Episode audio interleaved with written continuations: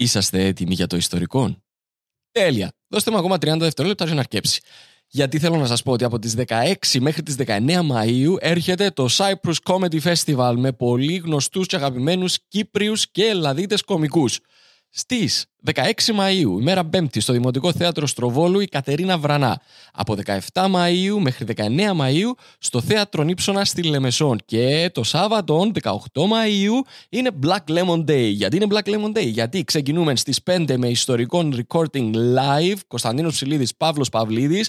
Συνεχίζουμε στις 7 με Άστανα Pan Live, πάρα πάρα πάρα πολλά κακά pans, όπως ήδη σας συνηθίσαμε. Συνεχίζει στις 9 Κωνσταντίνος Ψηλίδης, Παύλος Παυλίδης, Τέλειο Ανατολίτη και στις 11 έχει πάρτι.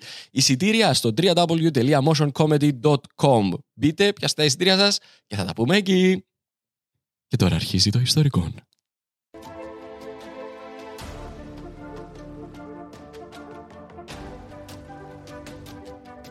Κυρίες και κύριοι, γεια σας και καλώς ορίσατε στο πρώτο Κυπριακό History Podcast. Όπου εγώ, ο Κωνσταντίνος Ψηλίδης, κάθε δύο εβδομάδες ρίχνω φως σε έναν πρόσωπο ή ιστορικό γεγονός που ξέρετε ή που νομίζετε ότι ξέρετε. Από την Κυπριακή, την Ελληνική και την παγκόσμια ιστορία. Στη συνέχεια έρχομαι και διηγούμε αυτή την ιστορία σε έναν καλεσμένο που την ακούει για πρώτη φορά. Καλεσμένος αυτή τη φορά, όπως και στο προηγούμενο επεισόδιο, είναι ένας άνθρωπο με πολλές ταυτότητες, είναι uh, DJ, είναι uh, μουσικός, είναι ραδιοφωνικός παραγωγός, είναι ακαδημαϊκός, head of department, είπαμε, εσκάτως. Ναι, λοιπόν. Ναι. Ραδιοφωνικός παραγωγός, παρεξηγημένος όρος. Οκ, okay, είναι μόνο άλλο. Ραδιοφωνικής. Ραδιοφωνικής, οκ, okay, ραδιοφωνικής. Ο παραγωγός στη μουσική είναι ένα πράγμα που είναι μια εξειδίκευση. Okay. Και στην Κύπρο υπάρχει μια καταπληκτική παρεξήγηση που οι άνθρωποι που δουλεύουν στο ράδιο okay. τους ονομάζουν παρα, παραγωγούς. Ε, ναι, και εγώ έτσι Στην ουσία είναι εκφωνητές. Right. Δεν παράγουν ράδιο στην Κύπρο, διότι δεν έχουμε team να παράγει ράδιο. Οκ, okay, άρα διορθώνουμε έναν όρο yeah, εδώ σήμερα, από εδώ και στο εξής ραδιοφωνική. Διότι συνήθως στην Αγγλία, you know, radio producer, σημαίνει yeah. ο producer της εκπομπής. Ναι, like the ο TV εκφωνητής producer. είναι άλλο πράγμα. Okay. Εδώ μέσα οι εκφωνητές γίνηκαν όλα τα Παναήρκα. Okay. Κυρίες και κύριοι, ε, και σύντροφο podcast δεξίασα το του Daily Chofta που Yeah. μπορεί να το βρουν ο κόσμος. Podcasting όμως έχει που κάνω από το 2000 κάτι. Ναι, δεν γιο. Ε, μπορεί να έχει και. Πρώτος 15 διδάξας. Ναι, ε, ήμουν, νομίζω ήμουν από τους πρώτους που έκαναν podcast στην Κύπρο αρχές του 2000. Ανοίξε να το όμω για του υπόλοιπου. Ναι, ναι. Λοιπόν, κυρίες και κύριοι, αν δεν τον καταλάβετε ως τώρα, Dr. Haji Michael, a.k.a. Haji Mike. Haji Mike. Λοιπόν, α, να θυμίσω ότι το ιστορικό έχει χορηγό επικοινωνίας στον, πο- την εφημερίδα Πολίτης και το ραδιόφωνο του Πολίτη 107,6.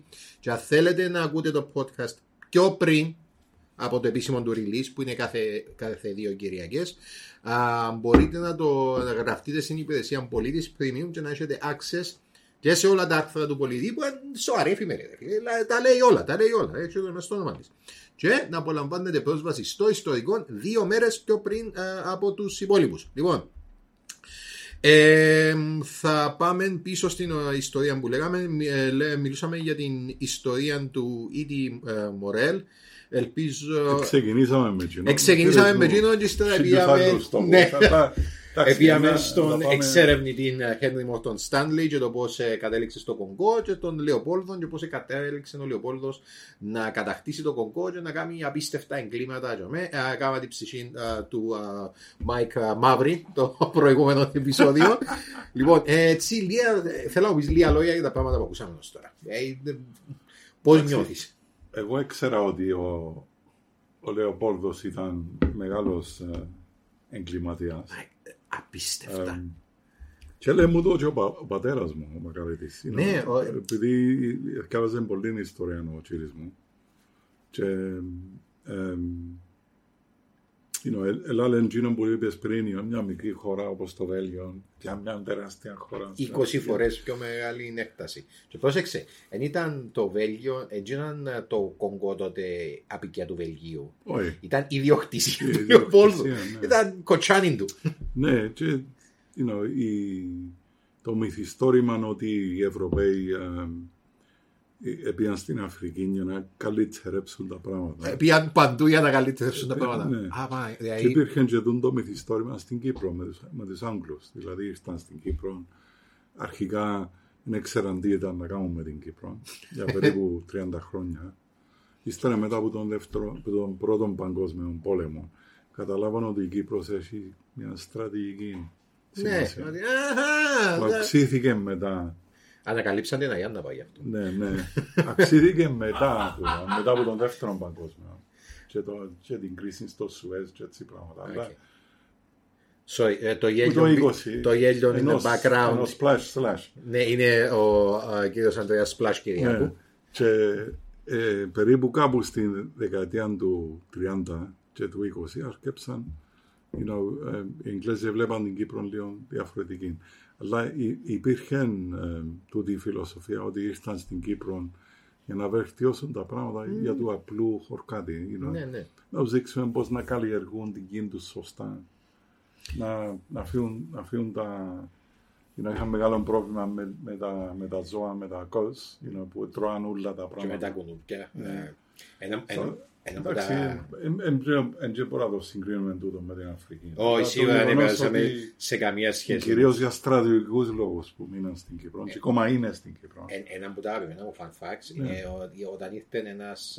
μιλήσαμε για τούτο στο podcast με τον Αζής. Όταν ήρθε ο, ο Σεωρ Λατορός που ήταν ο μ, number one ε, γνώστης για την μαλάρια στον κόσμο ε, έκαμε ένα report μετά που είπε ότι μα- η, η Κύπρος είναι σε πολλά άσχημη θέση όσον αφορά την μαλάρια ε, όχι τόσο άσχημη όσο ο Άγιος Μαυρίκιος αλλά την Κύπρο πρέπει να τη βοηθήσουμε γιατί στην Κύπρο είναι άσπρος Ναι, αλλά κάποτε έμασα λαρούσαν. ας πούμε. ναι, ναι Στον δεύτερο παγκόσμιο, ναι, μας έβαλαν σαν αξιωματικούς. Ή, Γιατί ε, θεωρούσαν μας ε, citizens of the Crown. ε, σε Οι κάποια Κύπριοι ήταν, ήταν, you know, εν- εν έχει, δεν ξεκάθαρο πώς μας έβλεπαν οι Εγγλέζοι, αν είμαστε μαύροι, Ναι, άσπροι νομίζω απλά ή έχουν καφέ. You know, εξαρτάται από την περίπτωση και την εποχή. Ε, σε κάποια φάση είναι Πάντο να μες κάνω. στα Public Ένα... Records Office της Αγγλίας, Ναι, που αν οκ. πάεις να ασχοληθείς κάποια στιγμή, να βρεις έναν ένα στήλιν πράγματα για την Κύπρο. Να δω υλικό για το podcast. Πολύ υλικό, πάρα πολύ υλικό. Αλλά το πρόβλημα με την τα αρχαία είναι ε, πολλές φορές εκείνοι που τα μελετούν είναι ανιστόρητοι, δηλαδή δεν έχει ιστορικό. Οκ. Ε, Πάει κάποιος τζιαμέ και βλέπει «Α, οι Εγγλέζοι είπαν τούτο το πράγμα για την ΕΟΚΑ». Εντάξει, Α, θα το οκ. βγάλω στην Out of δημοσιογραφία. context. Ναι. Και δεν καταλαβαίνεις ότι τι είναι το γεγονός έχει μια σειρά από άλλα πράγματα. Είναι ένα communiqué που είναι ανεπίσημο. Είχε άλλα πράγματα που πριν. you know.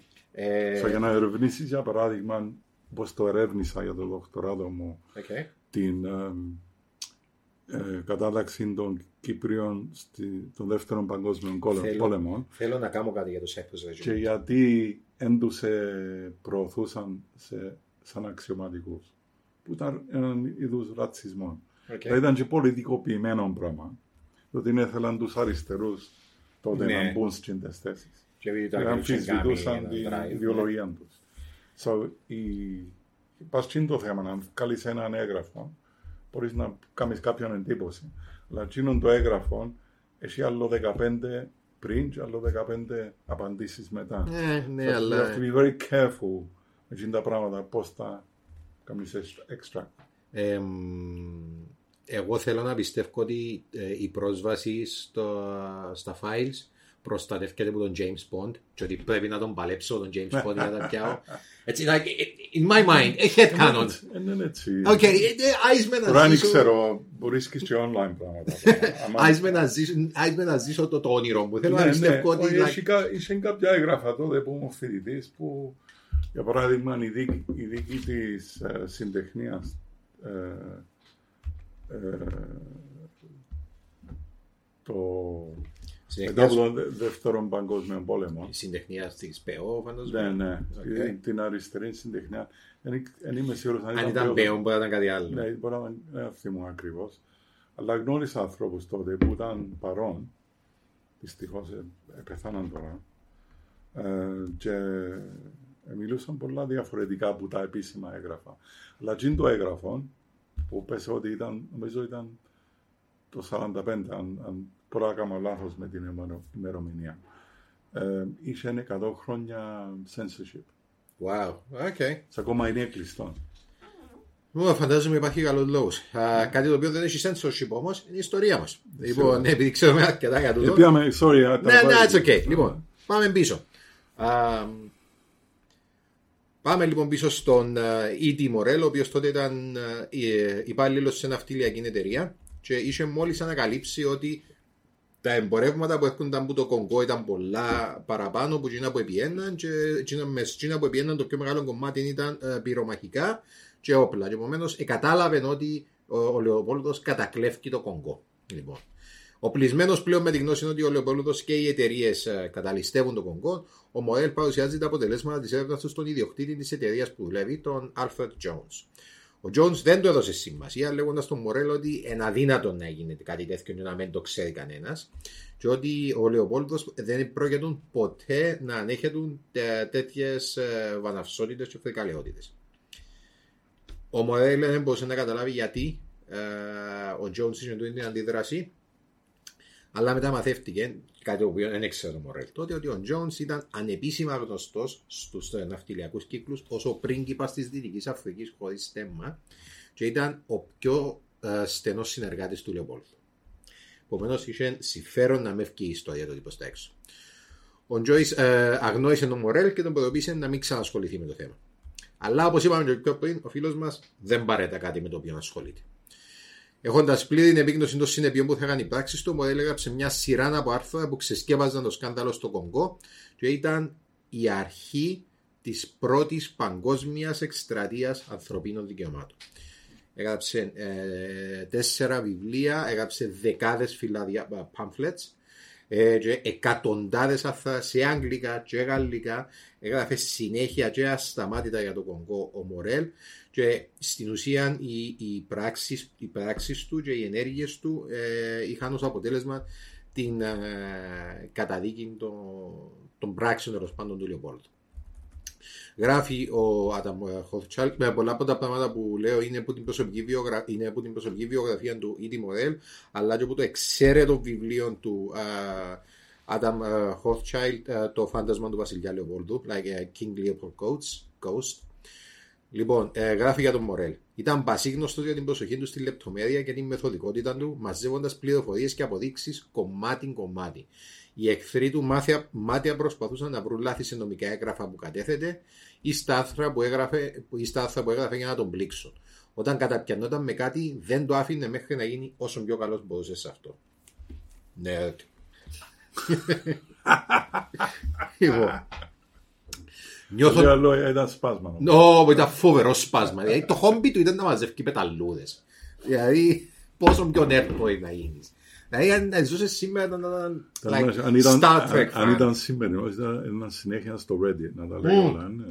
Ήταν τα δικό του subreddit, το οποίο ήταν να το κάνει μόνος στο monitor και να ήταν και άτομοι. Λοιπόν, Νιώθοντας το βάρος της υποκρισίας του να επιτίθεσαι σε ένα θεσμό την ίδια ώρα που εργάζεσαι εκεί, ο Μορέλ παρετείται από τη θέση του το 1901 και πλέον γίνεται full-time δημοσιογράφος.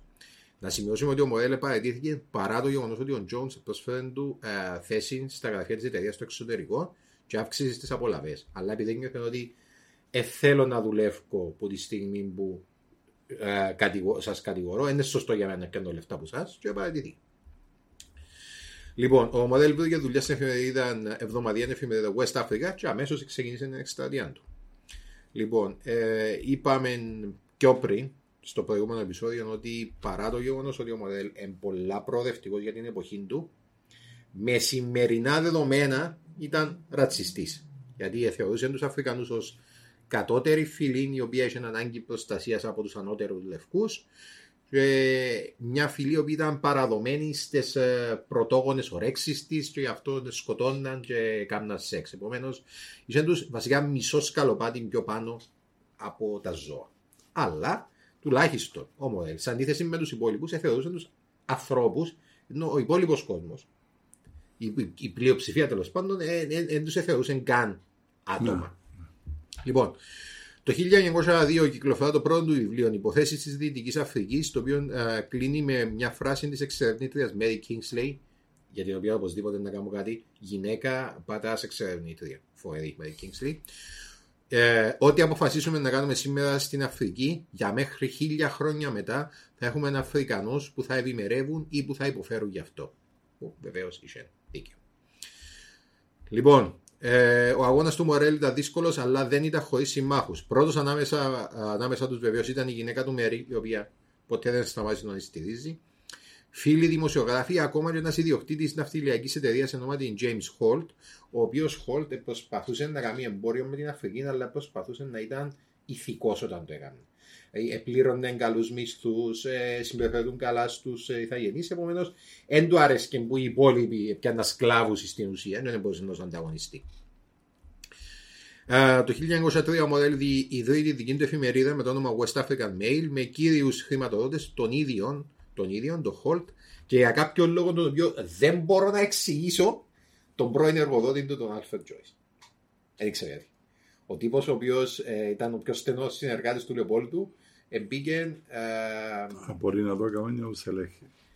Δεν ξέρω, ε, νομίζω, αν, αν, αν πήγε να τους ελέγχει έκανε πολλά κακή δουλειά γιατί ο Μορέλο έκανε συνεχώς επιθέσεις στον Λεοπόλτο λοιπόν ε, ήταν την περίοδο που ο Μορέλ έκανε μια αλλαγή στη στρατηγική του μέχρι τότε προσπαθούσε να εκθέσει τις φρικαλαιότητες που, που έγιναν στο Κονγκό αλλά ε, κατάλαβε ότι που μόνο του τούτο δεν είναι αρκετό λοιπόν ε, και ε, προσπαθούσε ε, ε, ε, προσπαθούσε να δείξει στην ουσία τούτο που προσπαθούσε να κάνει γιατί τούτο άμα ακούαν για εγκλήματα στο Κονγκό πιο πολλοί κόσμοι ήταν «Α, ok, okay, ε, γίνεται μόνο εκεί, μεμονωμένο γεγονός, είναι κάποιοι που το κάνουν». Αλλά ο Μορέλ προσπαθούσε να περάσει στον κόσμο την εντύπωση ότι τούτο που γίνεται στο Κονγκό είναι καθαρό αποτέλεσμα και, ε, της ε, αποικιοκρατικής πολιτικής ότι κάθε φορά γίνεται το ίδιο πράγμα και το πρόβλημα δεν είναι μεμονωμένα εγκλήματα, αλλά το σύστημα το οποίο χρησιμοποιούμε και τούτο το σύστημα είναι σχεδιασμένο για να, για να εκμεταλλεύεται τους, ε, τους, τους ηθαγενείς. Ναι. Όταν που τον την άποψη ήταν πολλά μπροστά από την εποχή του. Ε, είπαν ότι εν, εν, το πρόβλημα δεν είναι τούτο. Το πρόβλημα είναι ο τρόπος που σκέφτεστε. Εν τούτο που δημιουργά το πρόβλημα μας ε, ε, προσπάθησε να πάει στο Κονγκό την εποχή για να ερευνήσει επιτόπου τι έγινε τον, αλλά αποδείχτηκε αδύνατον, καθώς ο Λεοπόλδος απαγορεύσε την είσοδος σε μη φιλικά ε, προσκύμενους δημοσιογράφους και ο Μορέλ ήταν πρώτος πα στη λίστα. λοιπόν, ε, έτσι ο Μορέλ άρχισε να γράφει γράμματα και να ζητά πληροφορίες από οποιοδήποτε μπορούσε να σκεφτεί που είχε κάποια σχέση με τον Κονγκό. Ε, Κάνοντας επίκληση στη συνείδησή τους. Σας παρακαλώ, εάν έχετε καρδιά, έγραφε πείτε μου πληροφορίες. Έγραφε σε ευγενείς, έγραφε σε πολιτικούς, σε δημοσιογράφους, σε υπάλληλους εταιρεών, σε καπετάνιους, σε αξιωματικούς, στο στρατό, σε απλούς αχθοφόρου, σε κλειδικού, σε εδαπόστολου. Δεν άφηκε κανέναν που να μην του γράψει γράμμα. Λοιπόν, ε, ο ίδιος είπαμε ήταν Quaker, ήταν κουακερό, ήταν βαθιά θρήσκος. Λοιπόν, ε, και ε, προσπαθούσε να με δώσει θρησκευτικό χαρακτήρα στην καμπάνια του γιατί δεν ήθελε να πιαστεί μέσα στην όλη ιστορία αλλά ιδιωτικά ήταν διαφορετική ιστορία. Ένας από τους πιο στενούς του υποστηριχτές, του την εποχή και πολλά καλός του φίλος καθ' όλη τη διάρκεια της ζωής του, ήταν ο Sir Arthur Conan Doyle, ο δημιουργός του Sherlock Holmes. Λοιπόν, στον οποίο έγραψε ένα γράμμα που λέει ότι η Ρωμαιοκαθολική Εκκλησία, ο Πάπας δηλαδή, είτε είναι εξαιρετικά αφελής, είτε είναι ήρεμα εχθρική. Δηλαδή, δεν θέλαν σύγκρουση με το Λεοπόλδο. Δηλαδή, έλεγαν τους ότι, ok, okay, ξέρουν τι γίνεται, απλά είναι το άλλο. Λοιπόν, η εκστρατεία του μοντέλου σύντομα φέρνει αποτελέσματα. Στις 20 Μαου 1903, κάτω από το βάρος της απέτηση της κοινής γνώμης που ήθελε εξηγήσεις για το τι γινόταν στο Κονγκό, η Βρετανική Βουλή των Αντιπροσώπων συζητά για πρώτη φορά το θέμα και αποφασίζει πως κάνει επίσημα διαβήματα στις χώρες που υπέγραψαν τη συνθήκη του Βερολίνου, που ήταν η συνθήκη που ε, ε, ήταν η σύνοδος που έκαμε τον Bismarck το 1985 για να μοιράσουν στην ουσία την Αφρική για να τους επιστήσει την προσοχή στις, ε, για, στις φήμες που έρχονταν από το Κονγκό και ανέθεσε στον πρόξενο της χώρας, τον Roger Casement, να διερευνήσει τις κατηγορίες του Μορέλ. Λοιπόν, πρέπει να τονίσουμε δαμέ ότι το βρετανικό ενδιαφέρον για το τι έγινε του στο Κονγκό δεν ήταν επειδή οι Βρετανοί ήταν καλοσυνάτοι. Όχι, διότι Ήταν έκαναν τα επειδή ίδια. οι ίδιοι είχαν Τα ίδια λερωμένη τη φωλιά τους στην Ναι, και Ινδία να η- έκαναν η- απίστευτα τότε η- εγκλήματα. η- ένας λόγος που η- η- ξεκίνησε ο πρώτος παγκόσμιος πόλεμος είναι οι κόντρες μεταξύ τους απεικιοκράτες. Α, Έχει απίστευτη ιστορία για το πώς ξεκίνησε ο πρώτος παγκόσμιος πόλεμος. Υπάρχει case να πεις ότι μπορεί να ξεκίνησε από το γεγονός ότι ο Κάιζερ Βίλχεμ ήταν ένας απίστευτα Ε, ηλίθιος Θέλει και άνθρωπος. εκείνος να μπει μες στο παιχνίδι. Ναι, και ήταν φοβερά ανασφαλής. Αλλά εντάξει, okay, ε, για λίγο. Γενικά δεν ξέρω, για- δεν ξέρω γιατί, αλλά από ό,τι φαίνεται το να περιορίζεις τον gene pool α, ανάμεσα στα ξαδέρφια τους βάλεις να κάνουν σεξ, δεν παράγει η ποιότητας ανθρώπους. Δεν ξέρω γιατί όμως. Τα χαιρετίσματα μας στην Βασίλισσα της Αγγλίας. Λοιπόν, Ε, Ήβα, cheers. και στο Φίλιππο ρε, Και στον. ε, το δικό μας, τον δικό μας.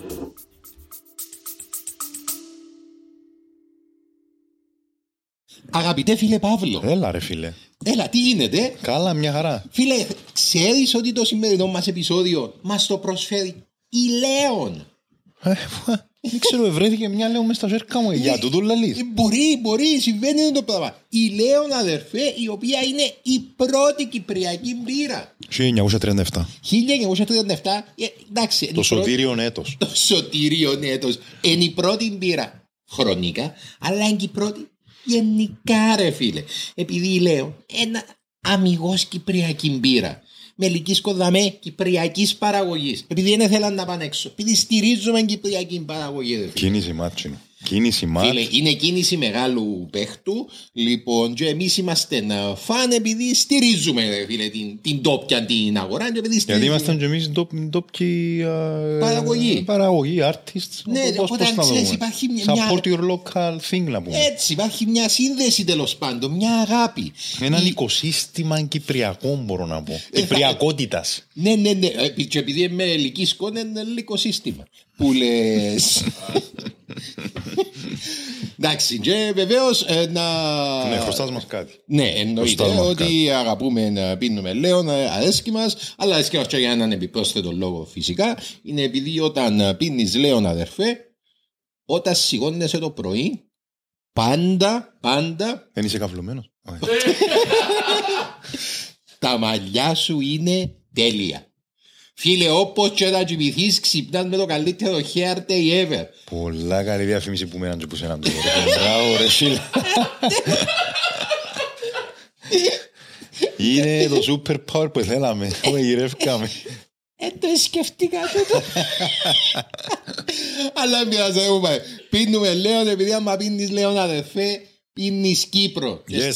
Και στηρίζεις Λέον, στηρίζεις το podcast μας και στηρίζεις Κύπρο. Ευχαριστούμε.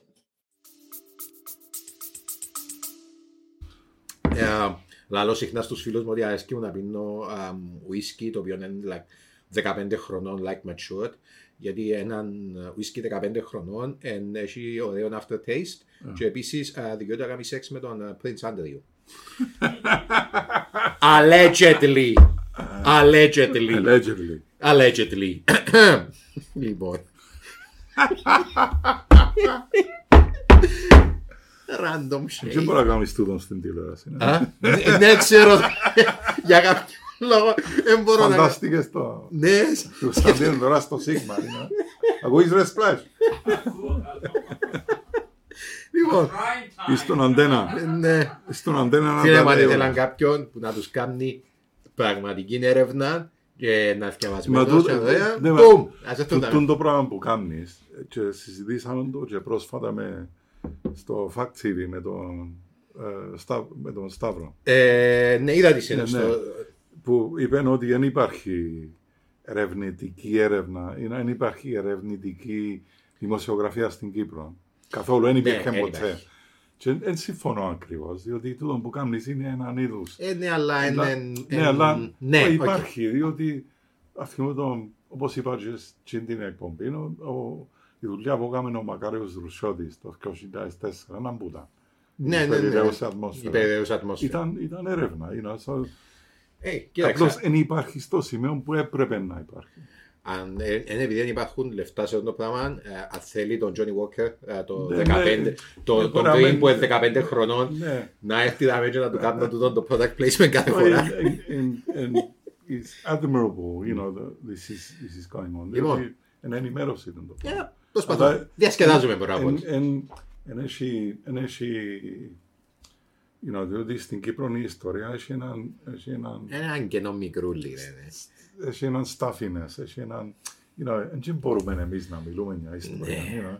Ε, μόνο κάποιοι, κάποιοι ανώτεροι ε, ε, professors you know, από τα κρατικά πανεπιστήμια και τα ιδιωτικά που νομίζουν ότι είναι ιστορικοί.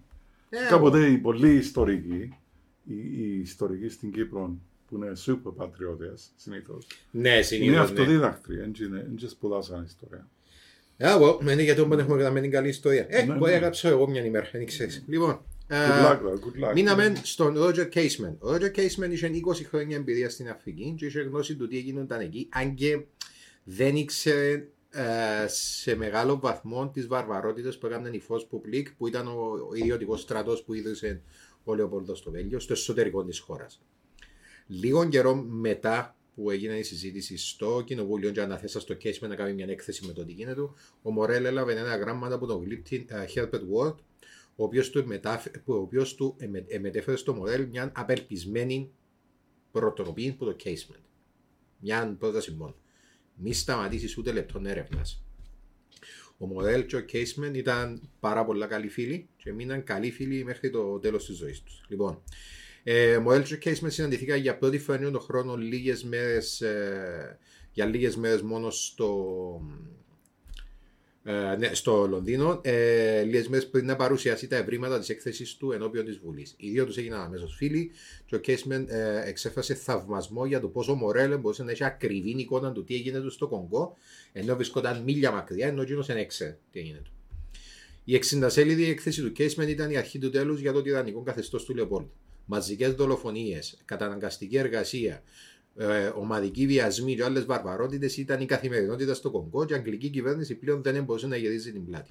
Παναλαμβάνουμε, όχι επειδή Ήταν, ναι, ήταν καλή και ήταν καλοσυνάτη, επειδή είχαν και γίνει λεωμένη τη φωλιά τους. ναι, συμφέρον. Λοιπόν, η έκθεση στάθηκε στο Βέλγιο και στις υπόλοιπες χώρες που συνυπόγραψαν τη συνθήκη του Βερολίνου και η αγγλική κυβέρνηση ζήτησε επανεξέταση της συνθήκης. Μορέλ και Κέισμεν συμφώνησαν μεταξύ τους ότι ο τρόπος για να ασκήσουν πίεση για ουσιαστική αλλαγή στο Κονγκό είναι η δημιουργία ενός οργανωμένου συνόλου. Έτσι, στις 23 Μαρτίου 1904 δημιουργείται επίσημα ο Σύνδεσμος για τη Μεταρρύθμιση στο Κονγκό, Congo Reform Association, με τον Κέσμεν να μην είναι επίσημα μέλος, αλλά να ανταλλάσσει συχνά αλληλογραφία με τον Μορέλ και να τον ενημερώνει για το τι γίνεται σε διπλωματικό επίπεδο. Το Congo Reform Association είχε πάρα πολλούς υποστηριχτές που ήταν και διάσημοι στην εποχή τους, όπως ο Σέραθ Κόναν Ντόιλ, ο Μαρκ Τουέιν. Ε, ναι, και επίσης κάτι το οποίο ανακάλυψα εγώ μετά και παλάβωσα, ο, ο κ. William Cadbury, Α, ο- ναι, wow. της γνωστής δυναστείας των σοκάλο των βιομηχανών. οι Ναι, σοκολάτες είναι- Cadbury. είναι- Ανακάλυψα κάτι εκπληκτικό. Γιατί ε, όταν δεν διαβάσα, ο λόγος που τον εστρίξε είναι επειδή ήταν Quaker και τούτος και ο, Ναι. ο Cadbury.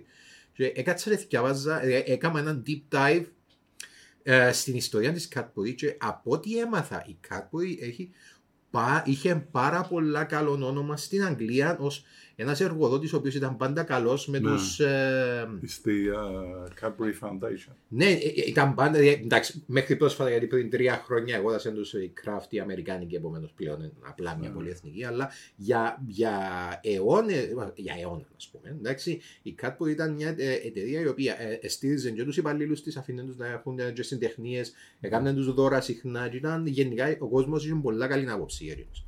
Λοιπόν, το Σεπτέμβριο της ίδιας χρονιάς ο Μορέλ αποδέχεται πρόσκληση για να επισκεφτεί τις ΗΠΑ και συγκεκριμένα την Ποστόνη για να μιλήσει σε συγκέντρωση του ε, μετόπου για αλλαγή στην Αφρική.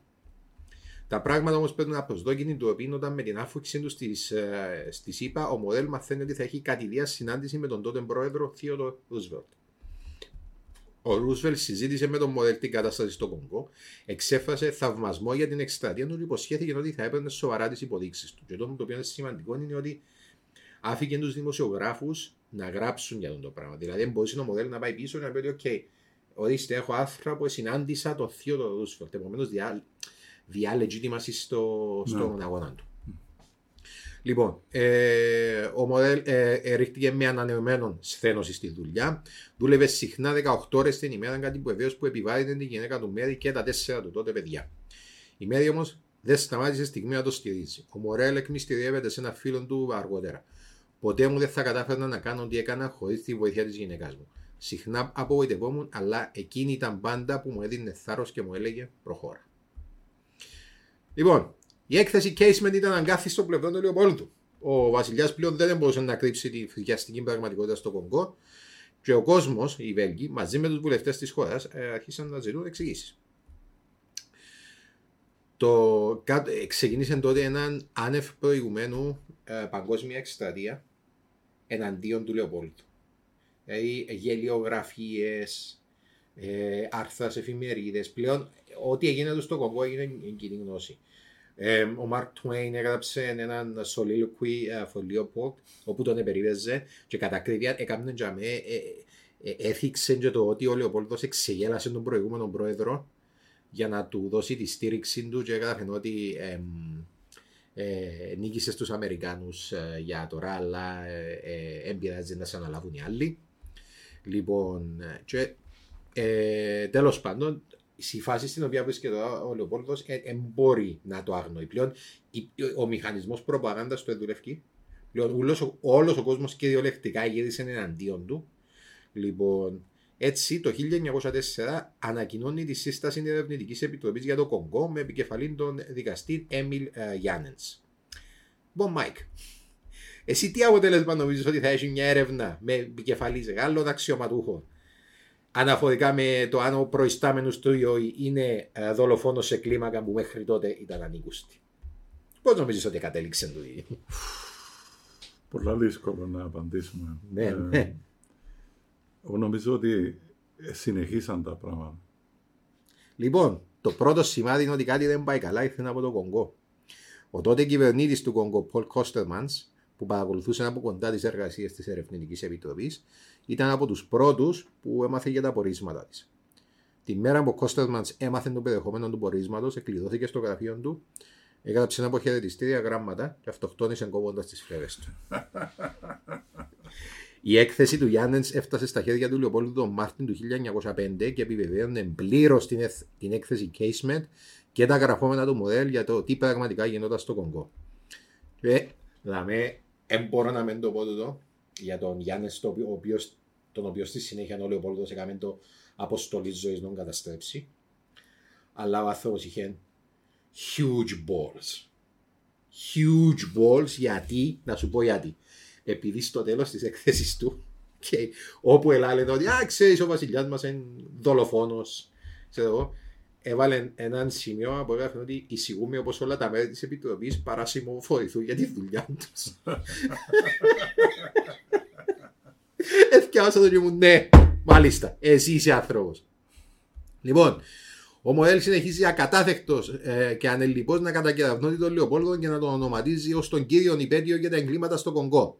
Τα άρθρα και τις ομιλίες του ακολουθούν ακόμα δύο βιβλία. Το King Leopold, ε, King's Leopold Rule of Africa που έχει φωτογραφίες με ακροτηριασμένα παιδιά του Κονγκό. Έκαμε α, ε, απίστευτα μεγάλη επιτυχία το βιβλίο γιατί είχε φωτογραφικό υλικό.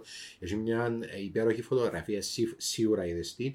Είναι ένας πατέρας και βλέπει πάνω σε μια βεράντα έναν κομμένο πόδι και έναν κομμένο χέρι που είναι Τι- τη πεντάχρονη νομίζω της είδα. κόρης του. Είναι μια από τις πιο γνωστές φωτογραφίες. Είναι όλες τις φωτογραφίες, παιδιά, να τις βάλω πάνω στις πηγές στο α, Facebook του ιστορικών. Λοιπόν, ε, και επίσης το πιο πετυχημένο του βιβλίου είναι στο τέλος, το Red Rapper, το κόκκινο καουτσούκ, που ελα, ε, ε, ε, έχει σε κάποια φάση ε, μια πρόταση που λέει ότι το καουτσούκ από το Κονγκό είναι βουτυγμένο στο αίμα των νέγρων. Λοιπόν, ο Μορέλ και το Congo Reform Association συνεχίζουν την παγκόσμια τους εκστρατεία κατά του Λεοπόλδου και σύντομα ο βασιλιάς του Βελίου γίνεται αντικείμενο χλέβης και ηρωνίας. Λοιπόν, ο Λεοπόλδο έκαμε την ε, αντεπίθεσή του, αλλά πλέον δεν μπορούσε να, ανατρέ, να, να σταματήσει τέλος πάντων το κύμα. Μετά και την έκθεση Γιάννη, δεν μπορούσε να σταματήσει. Πλέον ο κόσμος όλο ήξερε τι έγινε του. Λοιπόν, ο 70χρονο τότε βασιλιάς ήξερε ότι πρέπει ήταν ζήτημα χρόνου μέχρι να παρατήσει τη μεγάλη του ιδιοκτησία. Ε, Ναι, και ο Λεοπόλουδος δεν είχαν πλέον μόνο τη μάχη για τον Κονγκό, αλλά και τη μάχη για τη δημόσια του εικόνα. Είπα στο προηγούμενο επεισόδιο ότι ο βασιλιάς του Βελγίου είχε ιδιαίτερη αδυναμία στα νεαρά κορίτσια. Στα πολύ νεαρά κορίτσια. Η Αγγλία και το Βέλγιο απέφυγαν διπλωματικών επεισόδιων για ένα μεγάλο σκάνδαλο στο παρακάτι, όταν η ιδιοκτήτρια ενός οίκου ανοχή πήγε στο δικαστήριο και αποκάλυψε ότι ένας από τους πελάτες της ήταν ο Λεοπόλδο, ο οποίος ζητούσε κορίτσια με ανώτερη ηλικία 15 χρονών. Και πιο μικρά 10 χρονών. Παραλαμβάνω, είναι 60 κάτι χρονών. Τι έξερε. So, είναι και κατά σύρροη βιαστή. Σαν σε πορνόιερος. Ναι, είναι κατά σύρροη βιαστή. Λοιπόν, όταν ήταν 65 χρονών, ο Λεοπόλδος ερωτεύτηκε όσο μπορεί να ερωτευτεί αυτό, ο οποίος είναι αποδεδειγμένα κοινωνικό παθή και υπεύθυνος για το θάνατο των εκατομμυρίων, μια 15χρονη uh, sex worker με το όνομα Caroline Lacroix. Τι ωραίο όνομα το Lacroix. Ο Caroline, η Caroline γνώρισε στον Βασιλιάνο τότε σύντροφος της και προαγωγός της, ο Πιμ, uh, με το όνομα Ντεριέ, με τον οποίο εκείνη συνέχιζε να διατηρά φιλικές σχέσεις, ενώ ήταν με τον Λεοπόλδο. Η σχέση του Λεοπόλδου σύντομα έγινε το κουτσομπολιό όλων των εφημερίδων. Ο Λεοπόλδος πλέον είναι ένα ανέκδοτο, ένας γεροξεκού τη φωνιάς που κυνηγά κοριτσάκια από πίσω. Στο διασυρμό του επίσης συνέτεινε ότι ο βασιλιάς μισούσε τις κόρε του και ήταν αποφασισμένος να τις ξεκόψει από την κληρονομιά του. Άλλο πράγμα. Κυριολεκτικά είχαν τρεις κόρε, ε, μισούσαν τις. Μισούσαν τις, επειδή νομίζω παραπάνω μισούσαν την μητέρα τους. Ε, και, έτσι όπως το... Ε, ε, προσπαθήσαν να συμφιλειωθούν μαζί του όταν ήταν στο νεκροκρέβατο του και έφτιαξαν τις και μέρες πριν να πεθάνει. Δηλαδή, ε, και, ε, ναι. Λοιπόν, το Βέλγιο θέλοντας να περισσώσει κάτι από το διεθνές ρεζίλεμα, γιατί πήγε το Βέλγιο πήγαινε μαζί με τον βασιλιά του. Αποφασίζει ότι πρέπει να αγοράσει το κονκό από τον βασιλιά του να τον εγκηρύξει ε, επίσημα ως απικία. Μετά από κάποια χρόνια διαπραγματεύσεων, οι δύο πλευρές φτάνουν σε συμφωνία. Το Βέλγιο ανέλαβε το χρέος του Κονγκό, 110 εκατομμύρια φράγκα. Πλήρωσε 45,5 εκατομμύρια φράγκα για να ολοκληρωθούν έργα υποδομών και στο τέλος επλήρωσαν και 50 εκατομμύρια φράγκα σε δόσεις απευθείας στο Λεοπόλτο. Και το χειρότερο μπουλά, τώρα τα λεφτά θα προέρχονταν από φορολογία στο Κονγκό. Ναι. Έτσι, σε μια σεμνή τελετή τον Νοέμβριο του 1908, το ελεύθερο κράτος του Κονγκό, που ήταν η ιδιοκτησία του βασιλιά Λεοπόλδου, περνά επίσημα στη δικαιοδοσία του Βελγίου και είναι γνωστό πλέον ως Βελγικό Κονγκό, Belgian Congo. Πολύ κόγκο. Όσον αφορά στον Βασιλιά, υπολογίζεται ότι σε αυτή τη στιγμή η προσωπική του περιουσία ανέρχεται στο 1 δισεκατομμύριο. Είναι ο Τζεφ Πέζος της εποχής του. Βγάλε απίστευτα λεφτά. Αλλά δεν έζησε πολλά για το χαρί. Ένα χρόνο περίπου μετά, στις 17 Δεκεμβρίου 1909, ο Βασιλιάς Λεοπόλυτο πεθαίνει από εντερική αποφραγή που ήταν πιθανότατα καρκίνος, στην ηλικία των 74 χρόνων. Και νομίζω ε, να αφήσω τον ποιητή ε, Βάτσα Λίντσεϊ να μιλήσει και να εκφράσει τούτο που αισθανόμαστε όλοι. Listen to the yell of Leopold's ghost, burning in hell for his hand-maimed host. Hear how the demons chuckle and yell, cutting his hands off down in hell. Νομίζω μπορούμε να συμφωνήσουμε ότι αν υπάρχει κόλαση, το μόνο σίγουρο είναι ότι ο Λεοπόλδος βρίσκεται εκεί.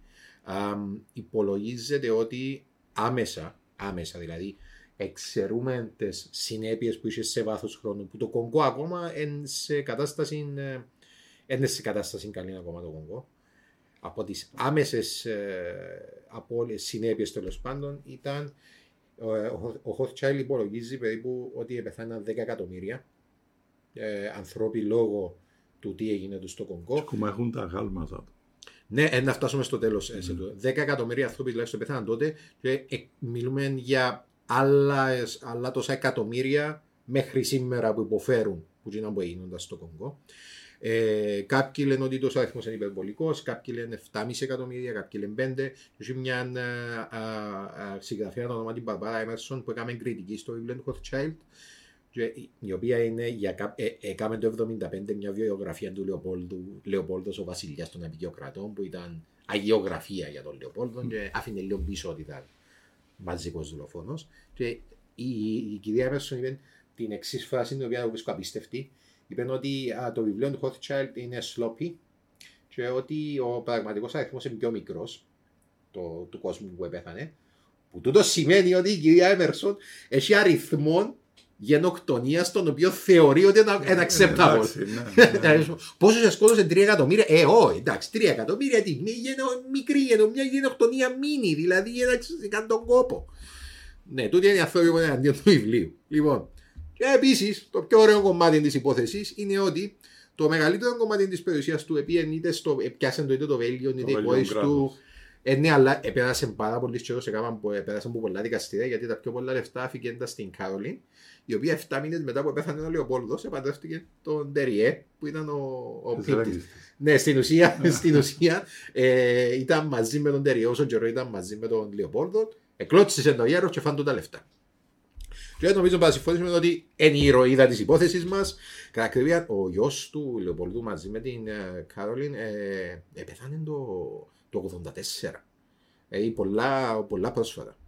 Λοιπόν, πολλά Ο πρόσφατα. γιος του ήταν βασιλιάς. Ε, ο ανυψιός του. Ο ανυψιός του. Ναι, ο, ο Άλφρετ, ε, ο Άλφρετ που είναι η γενεαλογία τώρα που κυβερνά το Βέλγιο, εν, εμ, ήταν έναν υψός του και κατά ακρίβεια ήταν τότε ε, θεωρείτουν ε, σαν καλός βασιλιάς. Ενώ από εκεί και πέρα οι βασιλιάδες του Βελγίου νομίζω ήταν λίγο πιο ok.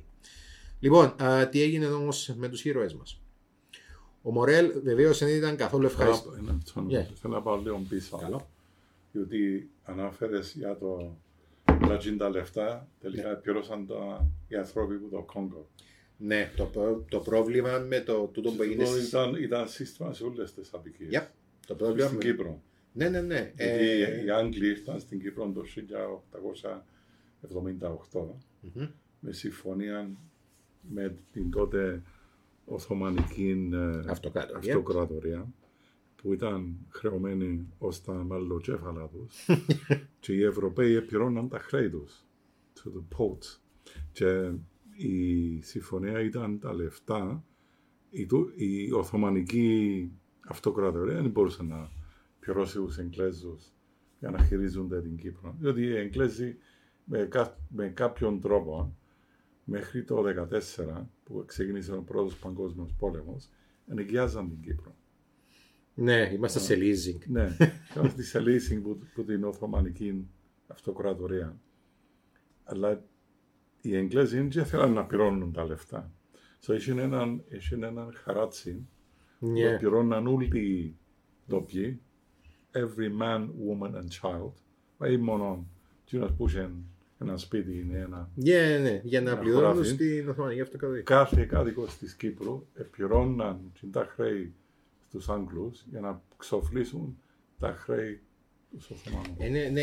Ε, μετά που έγινε Βελγικό Κονγκό, εντάξει, τα πράγματα βελτιωθήκαν για τους κάτοικους του Κονγκό, αλλά όχι σε μεγάλο βαθμό. Δηλαδή, στην ουσία αλλάξαν αφέντες, γιατί τζαμέ που όλα τα έσοδα πήγαιναν στο Λεοπόλδο, τα όλα τα έσοδα πήγαιναν στο Κονγκό, στο, στο Βέλγιο. Ναι. Όταν για εκείνους δεν έκαμε πάρα πολλά μεγάλη Ε, που διαφορά. σημαίνει ότι εκείνο που είπα πριν Ναι, ναι. είναι η συνέχιση του.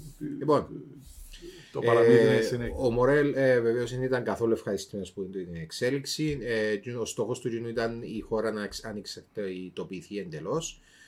Ε, και ήταν επίσης αρκετά διορατικός και έξυπνος για να ξέρει ότι επειδή άλλαξε ε, διοίκηση το Κονγκό, ε, σημαίνει ότι το Βέλγιο ήταν να ήταν καλός κατακτητής, ότι στην ουσία απλά σημαίνει ότι αλλάξαν αφέντες. Ε, ο Κέισμεν, που ο Ρότζερ Κέισμεν, ο διπλωμάτης, ε, προσπάθησε να τον πει ότι τουλάχιστον και τούτη είναι μια κάποια νίκη, και έτσι ο, Μορέ, ο Μορέλ αποφάσισε να προχωρήσει με τη ζωή του. Ο Κέσμεν, είπαμε, παρέμεινε καλός φίλος με τον Μορέλ μέχρι το τέλος της ζωής του, που δυστυχώς δεν ήταν πολύ μακριά. Εμπνευσμένος από τα γεγονότα στο Κονγκό, ο Κέσμεν ζήτησε μετάθεση στο Περού, όπου οι Ινδιανικές φίλες των Πουτουμάιο τύχαιναν παρόμοιας μεταχείριση από μια άλλη ιδιωτική εταιρεία, την Βρετανική Peruvian Amazon Company. Όπως ακριβώς και με το Κονγκό, ο Κέσμεν παρέδωσε εκθέσεις με τις κακουχίες που περνούσαν οι Ινδιάνοι Πουτουμάιο και στο τέλος μάζεψε ένα αρκετό διεθνές ενδιαφέρον για να απαλλάξει ε, τους Ινδιάνους από το ζυγόν και την κακομεταχείριση της εταιρείας. Ήρωας στον Ιθαγενό πληθυσμό για δεύτερη φορά, ο Κέσμεν δεν έμεινε εκεί, αλλά με την επιστροφή του στην Αγγλία ανέλαβε πρωτοβουλίες για εξάλληψη της καταναγκαστικής εργασίας σε παγκόσμιο επίπεδο και για τις πράξεις του ετοιμήθηκε με την ε, ε, ε, με knighthood. Ε, έγινε σερ. Δεν κατάφερε όμως να χαρεί ιδιαίτερα αυτή την τιμή, αφού ήταν φανατικά υπέρ της Ιρλανδικής ανεξαρτησίας. Ήταν ε, εθνικιστή.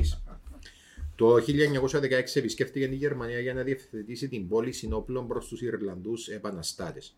Το σχέδιο τελικά αναβάγησε, αλλά στις 29 Απριλίου ο Κέσμεν συνελήφθη με την κατηγορία της εσχάτης προδοσίας και καταδικάστηκε σε θάνατο.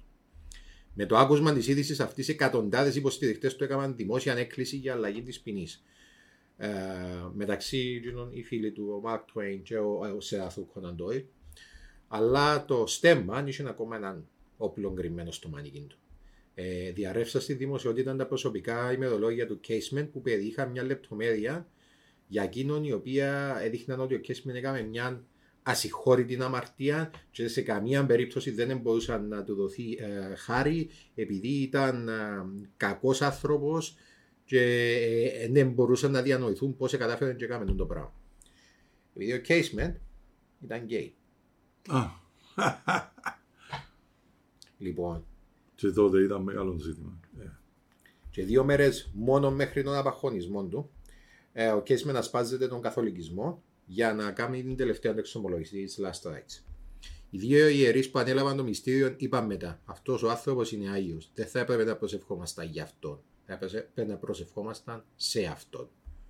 Το πρωί της 3η Αυγούστου 1916 ο Κέσμεν οδηγήθηκε στην Αχώνη. Ο Δήμιος του μετά τον χαρακτήρισε ενός των πιο γενναίων άντρα που είχα την ατυχία να εκτελέσω. Σε ένα από τα τελευταία γράμματα που έγραψε στο Γελίν, το Κέσμεν έκαμε ένα απολογισμό της ζωής του και γράφει. Έκανα πολλά πράγματα λάθος στη ζωή μου και απέτυχα σε άλλα τόσα. Το Κονγκό όμως ήταν το καλύτερο πράγμα από όλα.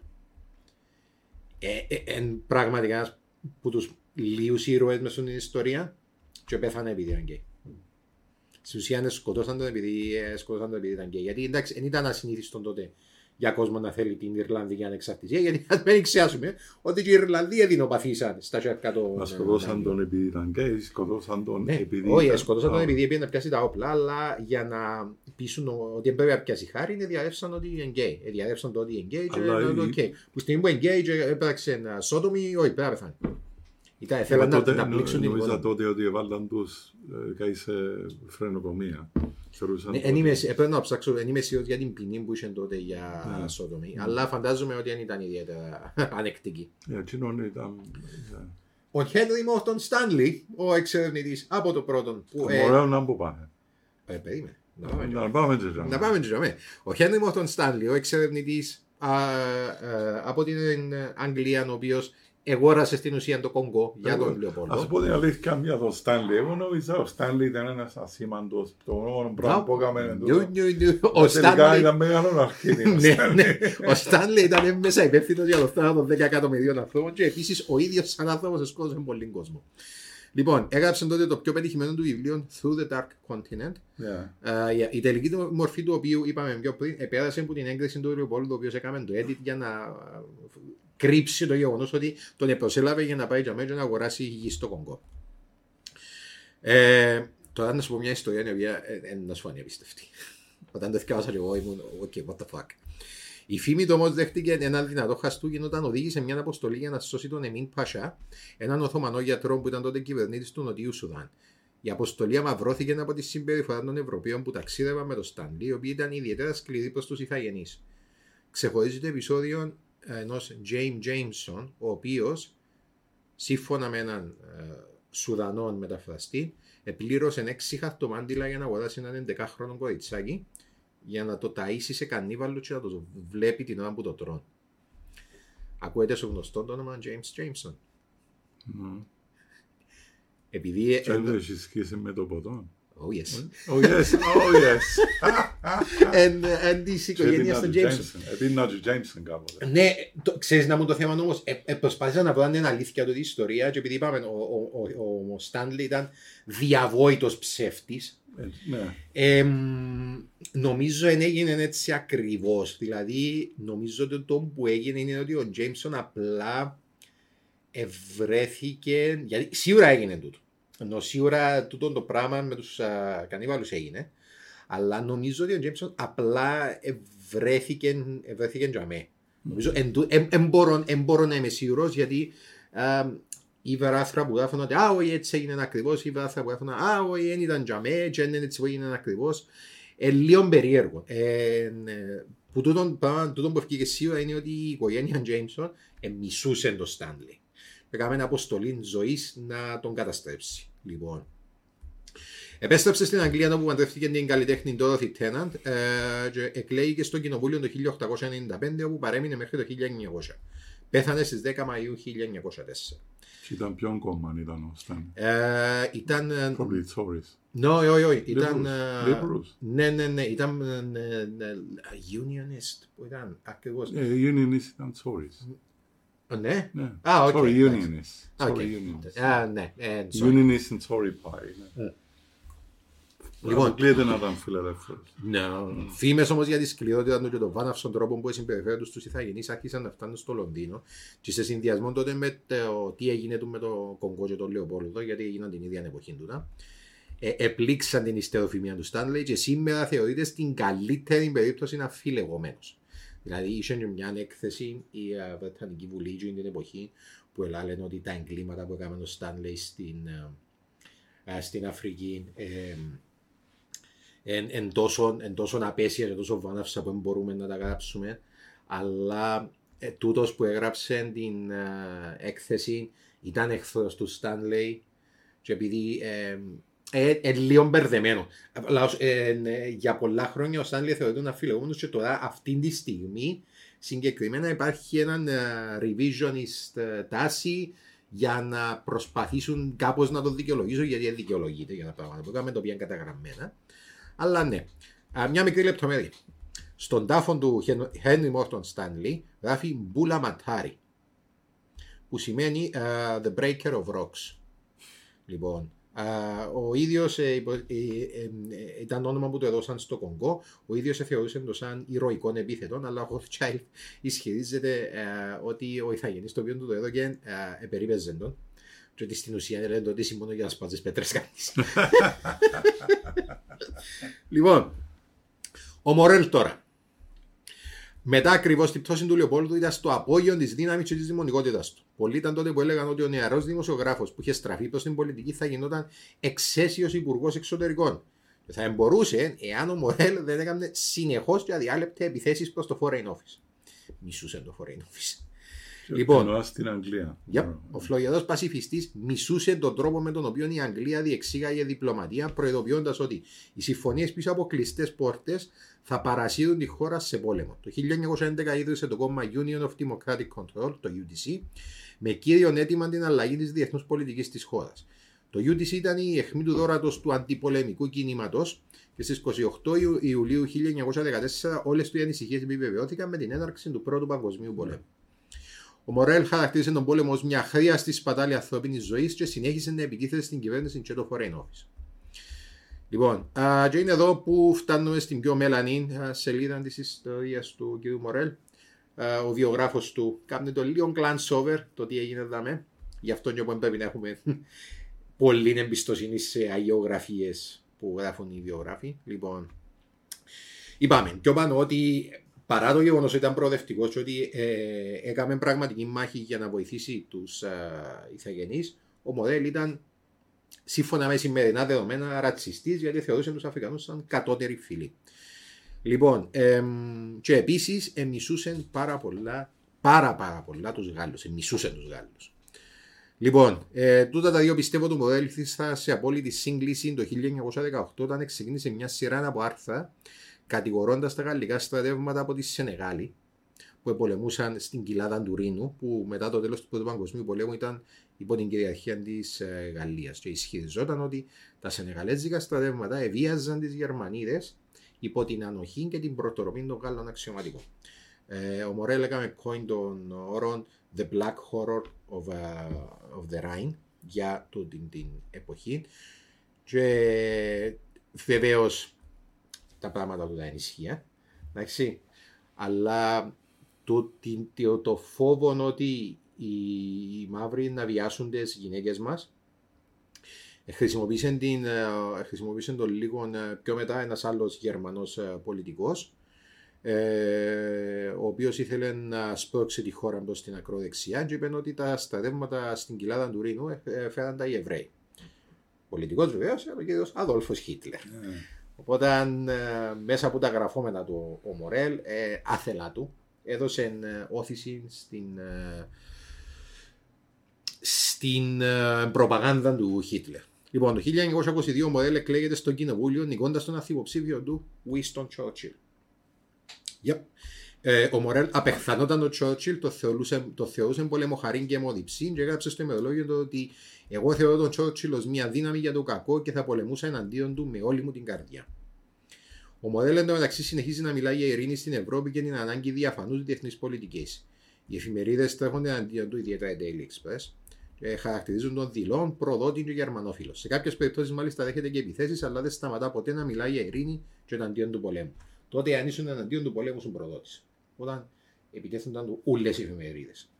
Το 1924 εκλέγεται για πρώτη φορά εργατική κυβέρνηση και ο τότε πρωθυπουργός Ράμσι Μακτόναλτ, φίλος του Μορέλ, ακούεται ότι θα διορίσει τον Πασιφιστή ω υπουργό εξωτερικών. Ο, Μορέλ, ο Μακτόναλτ τελικά προτιμά να προτείνει τον Μορέλ για το βραβείο Νόμπελ, αλλά δεν έχει σημασία γιατί ε, επανεκλέγηκε το 24 και έπαθε καρδιακή προσβολή και πέθανε στις 12 Νοεμβρίου 1924 στην ηλικία των 51 ετών. Το 1960 ο Πατρίς Λουμούμπα, ένας πολιτικός από το κονγκο ηγήθηκε του κινήματος για ανεξαρτησία και στις 30 Ιουνίου κατάφερε να κάνει τον όνειρο του πραγματικότητα και η, η δημοκρατία, ε, και γεννήθηκε η δημοκρατία του Κονγκό με τον Λουμούμπα ως πρώτον πρωθυπουργό. Το έργο όμως του Λουμούμπα ήταν ιδιαίτερα δύσκολο, καθώς όπως όλες τις απικίες που έπιαν οι Ευρωπαίοι και μετά εφίαν, εφίαν και φύγαν πίσω τους χάος.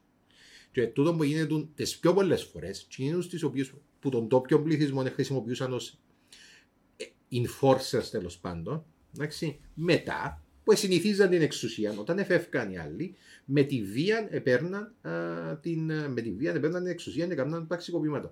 Και άλλα έσχη, δηλαδή είναι ακριβώς τούτη η ιστορία που έγινε με τον, με τον, με τον Idi Amin. Δηλαδή είναι τούτο ακριβώς που ήταν ο Idi Amin. Ήταν ένας φωνιάς των Άγγλων, ο οποίος στη συνέχεια να απέκτησε εξουσία. Και το είναι πρόβλημα του αποκλεισμού. Δηλαδή. Ναι, ναι, ναι, ούλε. Δηλαδή, ε, ε, παντού όπου, όπου επίαν και φίαν μετά είναι χάος. Post-colonial societies never got their freedom. Ναι, ποτέ. Λοιπόν. Ε, και εδώ ισχύει και για την Κύπρο. Ε, τέλεια, αφού είναι ακόμα δάμε. λοιπόν, ε, το έργο του Λουμούμπο όμως ήταν ιδιαίτερα δύσκολο καθώς έπρεπε να επιβληθεί των υπολοιμμάτων της Φως που κλικ, που είπαμε ήταν ο ιδιωτικός στρατός του α, Λεοπόλδου. Ο Λουμούμπα ζήτησε βοήθεια από τη, ΣΥΠΑ, ε, από τη ΣΥΠΑ και από το Βέλγιο για να τον βοηθήσουν με τους επαναστάτες. Αλλά αρνήθηκαν έτσι ο πατρίς στράφηκε προ την ε, Σοβιετική Ένωση αλλά τότε ο ψυχρός πόλεμος ήταν στο απόγειο του και οι δυτικές χώρες δεν είδαν με καλό μάτι τη στροφή του Κονγκό. Και έτσι, ε, όταν ο Ζωζέφ Ντεζιρέ Μουμπούντου το Σεπτέμβρη ανακοίνωσε ότι θα προχωρήσει με ειρηνικό πραξικόπημα και συνέλαβε τον Λουμούμπα, το Βέλγιο και η Αμερική αρνήθηκε να βοηθήσει. Και ο Λουμούμπα εκτελέστηκε στις 17 Ιανουαρίου 1961. Το 2002 η βελγική κυβέρνηση απολογήθηκε επίσημα προς το Κονγκό για τον ρόλο που έπαιξε ε, η χώρα στη δολοφονία του πατρίς Λουμούμπα. Στις 10 Ιουνίου 2020 ε, ακτιβιστές του κινήματος ε, Black Lives Matter έβαψαν ένα από τα αγάλματα του Λεωπόλουδου με κόκκινη μπογιά και έγραψαν πάνω «Δεν μπορώ να αναπνεύσω» το σύνθημα της χώρας που τον θάνατον του Φλόιτ. Ο βανδαλισμός έδωσε ένα ψήμα για ακόμα μια φορά για ιστορική επανεξέταση του ρόλου του Λεοπόλδου στο Κονγκό. Επειδή το Κονγκό είναι γεμάτο με αγάλματα του Λεοπόλδου ναι, και, εγώ και τα μουσεία του. Έμαθα το τούτο από έναν φίλο δημοσιογράφων στο Βέλιο που ε, όταν κατεβάζαν τα αγάλματα ναι. ήβρα μια φωτογραφία του Harding. Okay. ναι, ναι, ναι, ναι. Ο Χάρντιν έχει άγαλμα στην Αγγλία. Και εγώ δεν μπορώ να... να εγώ νιώθω καλά να ξέρω ότι το άνθρωπος έχει άγαλμα. Ναι, εντούτο, νομίζω, ε, επειδή θέλω να συζητήσουμε μετά το έτσι προς το τέλος. Ο Βέλγιος δημοσιογράφος έδειξε το θέμα του King Leopold ε, που η κυβέρνηση στο Κόγκο αποφάσισε να μην κατεβάσει τα αγάλματα του. Ναι, ε, τούτο το οποίο λένε είναι ότι εν, ε, έχει καλή τεχνική αξία και να το συζητήσουμε στο τέλος. Γιατί ε, ε, που ξεκίνησε το ένα θέμα μου για το κάψω Ο Υπουργός Παιδείας Μπεν Βέιτς υποσχέθηκε ότι η απεικιοκρατική ιστορία του Βελγίου στο Κονγκό θα είναι μέλος της διδαχτέα ύλης για μαθητές του γυμνασίου από του χρόνου, από το 2021. Λοιπόν, όσον αφορά τώρα στον ίδιο μοντέλ, οι ιστορικοί μπορούν να συζητούν για χρόνια για το κατά πόσο η καμπάνια του ήταν αποτελεσματική για το Κονγκό ή αν ήταν απλά ένας άνθρωπος που βρέθηκε στο σωστό σημείο στη σωστή ώρα. σω όμως το μεγαλύτερο του επίτευγμα είναι η παγκόσμια καμπάνια του ενάντια των Λεοπόλδων που πλέον έβαλε, εγέννησε το αίσθημα ότι εάν υπάρχει μια αδικία κάπου μες στον κόσμο, δεν είναι ευθύνη όλων μας να έρθουμε μαζί και να κάνουμε κάτι για τον το πράγμα. Και είναι ακριβώς που, αυτή, που τούτη είναι τη φιλοσοφία που γεννήθηκε η Διεθνής Αμνηστία και οι γιατροί χωρίς σύνορα. Που ίσως τούτο είναι το πιο μεγάλο, η πιο μεγάλη προσφορά του Λεοπόλου. Τώρα, ε, τούτο είναι το τέλος της ιστορίας μας. Πώς νιώθεις, Ω, πφ, Σίγουρα πιο εν, ενημερωμένος. okay. με πολύ λεπτομέρεια. Ε, έξερα πολλά, you know, έξερα κάποια πράγματα για, για τον Leopold. Ε, αλλά με, με τόση... Ε, Ε, τούτο με τα Λεπτομέρεια. γάλματα, τούτο με τα γάλματα του, δηλαδή, και δεν βλέπω τον κόσμο που είναι εναντίον και είμαι και εγώ, οκ. Πρέπει να καταλάβετε, ας πούμε, ότι τούτα είναι σύμβολα μαζικών δολοφονιών. Δηλαδή, ο κόσμος ο οποίος τα βλέπει, δεν τα βλέπει και λέει, α, τι, ωραίο, τι, τι, τι ωραίος καλλιτέχνης είναι τούτος. καλλιτέχνη. Βλέπει και βλέπει χρόνια καταπίεσης. Δηλαδή, αντιλαμβάνομαι, ε, ε, εγώ αντιλαμβάνομαι το, το, το αίσθημα το ότι μα τούτα εν, εν, εν, εν καλλιτεχνικά έργα αξίας και λέω, οκ, ας τα πιάσουμε και ας τα βάλουμε σε ένα μουσείο και ας βάλουμε μια ταμπέλα πόξω, τεράστια που να πει, οκ, τούτα είναι τα γάλματα του Βασιλιά Λεοπόλδου, ο οποίος ήταν a mass murdering genocidal fuck. Yeah, Like, agreed, ε, agreed. ε, ε, εν, εν, ε, εν Yeah, τούτο το οποίο ο πρέπει...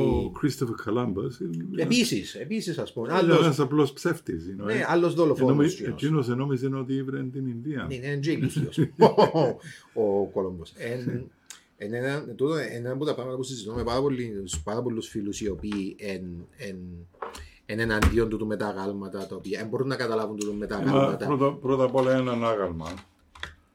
Δεν βρίσκει όλον τον κόσμο σύμφωνα. Έχουμε Ναι. πολλά αγάλματα στην Κύπρο που πολύ είναι σύμφωνο. Στην Κύπρο έχουμε και κάτι άλλο το Ναι, οποίο ε, πρέπει Και- να και επανεξετάσουμε. Έχουμε και τους δρόμους που δεν Και ξέρω. τους δρόμους. Ε, έγινε Σπύρος Κυπριανού times 2000 ας πούμε. you know. Ναι, δηλαδή έγινε τόσο άνθρωπος είναι. Και πας, δεν είναι. ε, ε, εν τζεν η- τα εγκλήματα του Λεοπόλδου δεν είναι εφεύρεση του, του Hochschild. Δηλαδή είναι κατεγραμμένα Ναι, ναι. ιστορικά, δεν δεν επιδέχονται καμίας αμφισβήτηση, ούτε επίσης επιδέχεται αμφισβήτηση στο ότι δεν ήξερε, γιατί βεβαίως και ήξερε. Ο ίδιος έδινε συνεντεύξεις και μιλούσε για νέα τα εγκλήματα. Έδωσε πάρα πολλές φορές. Επομένως, είναι πλήρη επίγνωση του τι, Τι του, έκαμε, τι, ναι, του, του τι έκανε και ποιος ήταν. Okay.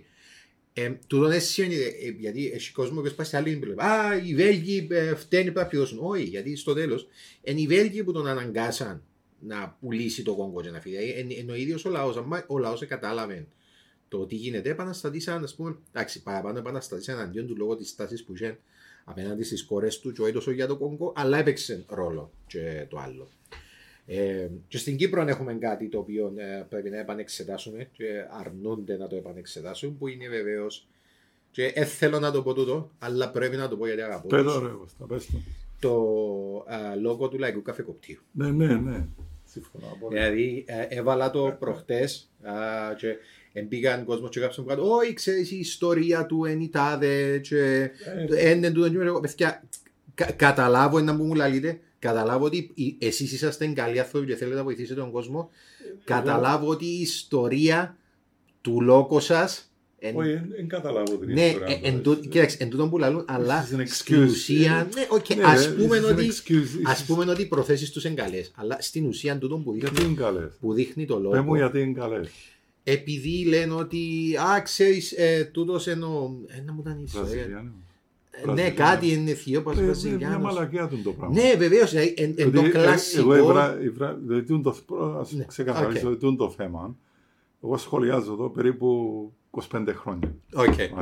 Και επειδή κάπου, κάποτε έκανα και διαφήμιση του λαϊκού. οκ. Mr. Chips, αν το θυμάσαι. Δεν θυμούμαι, πιστεύω. Oh my God, να το δω. Και τότε εγώ αναφέρα το, αλλά με τούτο το πράγμα να με είναι, φαίνεται μου λίγο ρατσιστικό. Ναι, ναι, I'm Bit serious. racist, ain't it? Ε, μα ξέρεις, η παραδοσιακή μας είναι ο, Ναι, ο ναι. κόσμος μας. Και το... Μα τούτον λαό τους στην Αγγλία αποκλείεται να το έχουν στο ράφι. να. Του... Και ούτε, ξε, ούτε ξέρουν στην Αγγλία ότι τούντο πράγμα είναι στο ράφι. Δηλαδή πουλιέται και στην Αγγλία. Το. Ε, ναι, σε κάποια φάση, εγώ είπα του μπορεί να γίνει, σε κάποια φάση κάποιος να το So, πριν ανακαλύψει. 10 και να χρόνια, τους κάνει βενζίνη. πριν, ε, πριν μερικά χρόνια, ε, έκανα μια έρευνα πάνω στο representations of Africanness στην Κύπρο. Μμμ. Και ήβρα τρία παραδείγματα που είναι, θεω, θεωρώ, τα που σημειωτική άποψη. Τώρα τούτο δεν δεν έχει καμιά, κανένα θέμα, μα αν η άποψη του Χατζη Μάη και ο Χατζη Μάη είναι ταραμένος και δεν ξέρει Οκ. να που λαλεί. You know, δεν έχει καμιά σχέση με εκείνα. Εγώ διδάσκω σε πανεπιστήμιο και έχει μια μεθοδολογία called critical discourse analysis Οκ. και βασίζεται πάνω στην. Έχει κάποια groups στην κοινωνία που είναι αδικημένοι, ε, έχει misrepresentation, έχει ε, ανθρώπους που δεν έχουν τη φωνή να, να εκφραστούν Yep. μέσα στα media και τούτον βλέπεις το συχνά σε πολλές χώρες. So, αν κάνεις μια σημειο, σημειωτική ανάλυση ε, που την άποψη του τι λέει κάποια εικόνα ή τι λέει ε, κάποιον, τότε είδα τρία παραδείγματα. African newspaper που τελευταία άλλαξε- άλλαξε Η με Αφρικά, πολύ, ναι. ναι, με πολύ πίεση. Ε, μα εκείνο ήταν παραπάνω επειδή ήταν, ήταν αυρού στην αρχή και στα Ε, με εκκλείσαν κοφτεί, τούτο ε, με και- κοφτεί, Ναι, εμένα οκ, με ναι. κοφτεί. Βάλεις έναν πίθηκο και με μια Yeah, μπανάνα. yeah, Ε, με yeah, κοφτεί, ρε, ναι. κουμπάρε. Όχι, Ότι ήταν είναι- ατυχές το είναι λόγο. αρλούμ- Είναι αρλούμπα του Chanel Event που την κουβέντα. Είναι- Επίαμε από την Ευρώπη ως στην Αφρική. Yeah, yeah, yeah. Οκ. Είσαι σε μια δικτατορία ρε κουμπάρε, έτσι είναι. You know, ε, τι άλλο είναι τα, you know. Οκ. Να μου το δεύτερο. Το δεύτερο, ο πολίτης. Ο πολίτης. Ο πολίτης. Όχι, ε, ε, Συγγνώμη διάλεξε στο το χορηγό podcast σου. να έρθει. Συγγνώμη στο χώρο. Όχι, τούτο δεν ήταν. Είναι Οκ. σχεδιασμένο. Ναι. It's just happened in conversation. Ο πολίτης είχε μια στήλη called η ζούγκλα. Right? Οκ. Έχω το αν θέλει, αν Ναι. με πιστεύεις να σου το δείξω. Όχι, δεν- Και ήταν ε, ένα, ένα πίθηκο ντυμένο σαν ιθαγενή και τρώει την μπανάνα του και τι είναι το πράγμα ας πούμε, ε, όχι, η, η, όχι η ζούγκλα, η χώρα των Ζουλού. Ω, Μέσα εδώ. οκ. Αν ξέρεις για την, για την φυλή των Ζουλού, ξέρεις ότι τούτοι οι άνθρωποι είναι πολλά περήφανοι για την παράδοση τους, για την Οκ. ταυτότητα. Ναι, ναι, ναι, ναι. Επειδή πήγαν Νότια Αφρική τρεις φορές. So ήταν και το λαϊκό καφεκοπτήριο. Ναι. που το λαϊκό καφεκοπτήριο, που το 48 που χρησιμοποιούν και το λόγο, ε, ήβρα έναν παρόμοιο λόγο online, που την ίδια εποχή, που, που διαφημίζει έναν, ε, έναν ε, coffee-based ε, drink που την Αμερική, called Sambo. Ναι. Και είναι ακριβώς το Είναι ίδιο. εν το, ε, εν το- εν το- Που- εντάξει. Σε Είπα σου- κάποια εποχή, στην Αμερική, after civil rights, και τα αντιρατσιστικά και αντιπολεμικά κινήματα αποφασίσαν. Τώρα κάθεται κάποιος που το λαϊκό καφεκοπτήριο και να ψάλει ότι ξέρεις, ε, που την Βραζιλία και ε, Βραζι, ε, Βραζιλιάνο το παιδί. Για μένα Κοίταξε, μια ε, τσόφτα, είναι να σου μια πω, ε, πελάρα. ξέρω αρκετούς που για μένα και, ε, ε, literally, I know, ξέρω ότι οι προθέσεις τους είναι καλές και ότι ε, η, η άποψη τους είναι ότι είναι εν κομμάτι της ιστορίας μας τούτο, αλλά παιδιά, απάρτε το που μένα, okay, που εγώ είμαι μαζί σας και αγαπώ σας. Είναι λόγο κύριο. Αλλάξε το, please, Είναι- πρέπει να έρθει κάποιος να το αλλάξει. Anachronistic λόγο. Ναι, ναι. Τώρα αν το Δηλαδή, θεωρείς ρατσιστικό, αν δεν το θεωρείς ρατσιστικό, ένα αναχρονιστικό. Είναι θέμα. Είναι anachronistic στην εποχή τούτη που ζούμε, που ως και στην Κύπρο έχει Black Lives Matter, έπρεπε να, να είναι πιο ευαίσθητοι και σαν προοδευτικοί άνθρωποι. Ναι, Δεν θα εγώ- πω δίθεν προοδευτικοί Όχι, άνθρωποι. όχι, είναι προοδευτικοί διότι άνθρωποι. Εκτιμώ ότι είναι προοδευτικοί άνθρωποι. Αλλά το να έχεις τσιν το λόγο σήμερα και να μένει έναν αντικειμενικό διάλογο πας στο θέμα. Δηλαδή να κάθεται ο διευθυντής του λαϊκού και να βάλει, βάλει έναν πυρωμένο άνθρωπο στο Cypress Mail που να λέει, «Ε, ξέρεις το 48, φέρ τα αρχεία. Έχετε, ναι. έχετε αρχεία. Κοίταξε, ακόμα και Ποιος να- το σχέδιασε, Ναι, πότε; ακόμα, ακόμα και να έχει αρχεία, ε, πάει- ε, να έπρεπε. Τέλος πάντων, οκ, για να μην μακρηγορούμε. Λοιπόν, αμ, Αλλά είναι ένα, είναι ένα παράδειγμα Ναι. τοπικά. Και είναι τα τρία παραδείγματα που έδωσα. Και κάποιες άλλες φράσεις, η σιτζά του μαύρου, ε, κάποια άλλα πράγματα Ναι, που ακούμε ναι. συχνά. Η κουτσή Μαρία, uh, people with disabilities. κάποτε Ναι. Ρέντο και πρόεδρος της Κύπρου. Ε, ναι, κοίταξε, είναι ισχύει κάποια πράγματα που πρέπει να αλλάξουμε. Που Λοιπόν, ήταν, που ήταν ο Βασιλείου, actually. ε, δεν σου είπα ακόμα λαλούν το. Να λέω το, αλλά ο Βασιλείου, Και εγώ λαλώ. και εν- εν θέλω να το πω. Ε, ναι, Εγώ αλλά- λαλώ το και το ναι. ακούτε. είπες, ε, Ναι, αλλά θέλω I'm να το gonna πω για check να my το privilege υποτιμήσω. τώρα. Δεν έχω πολύ εκτίμηση.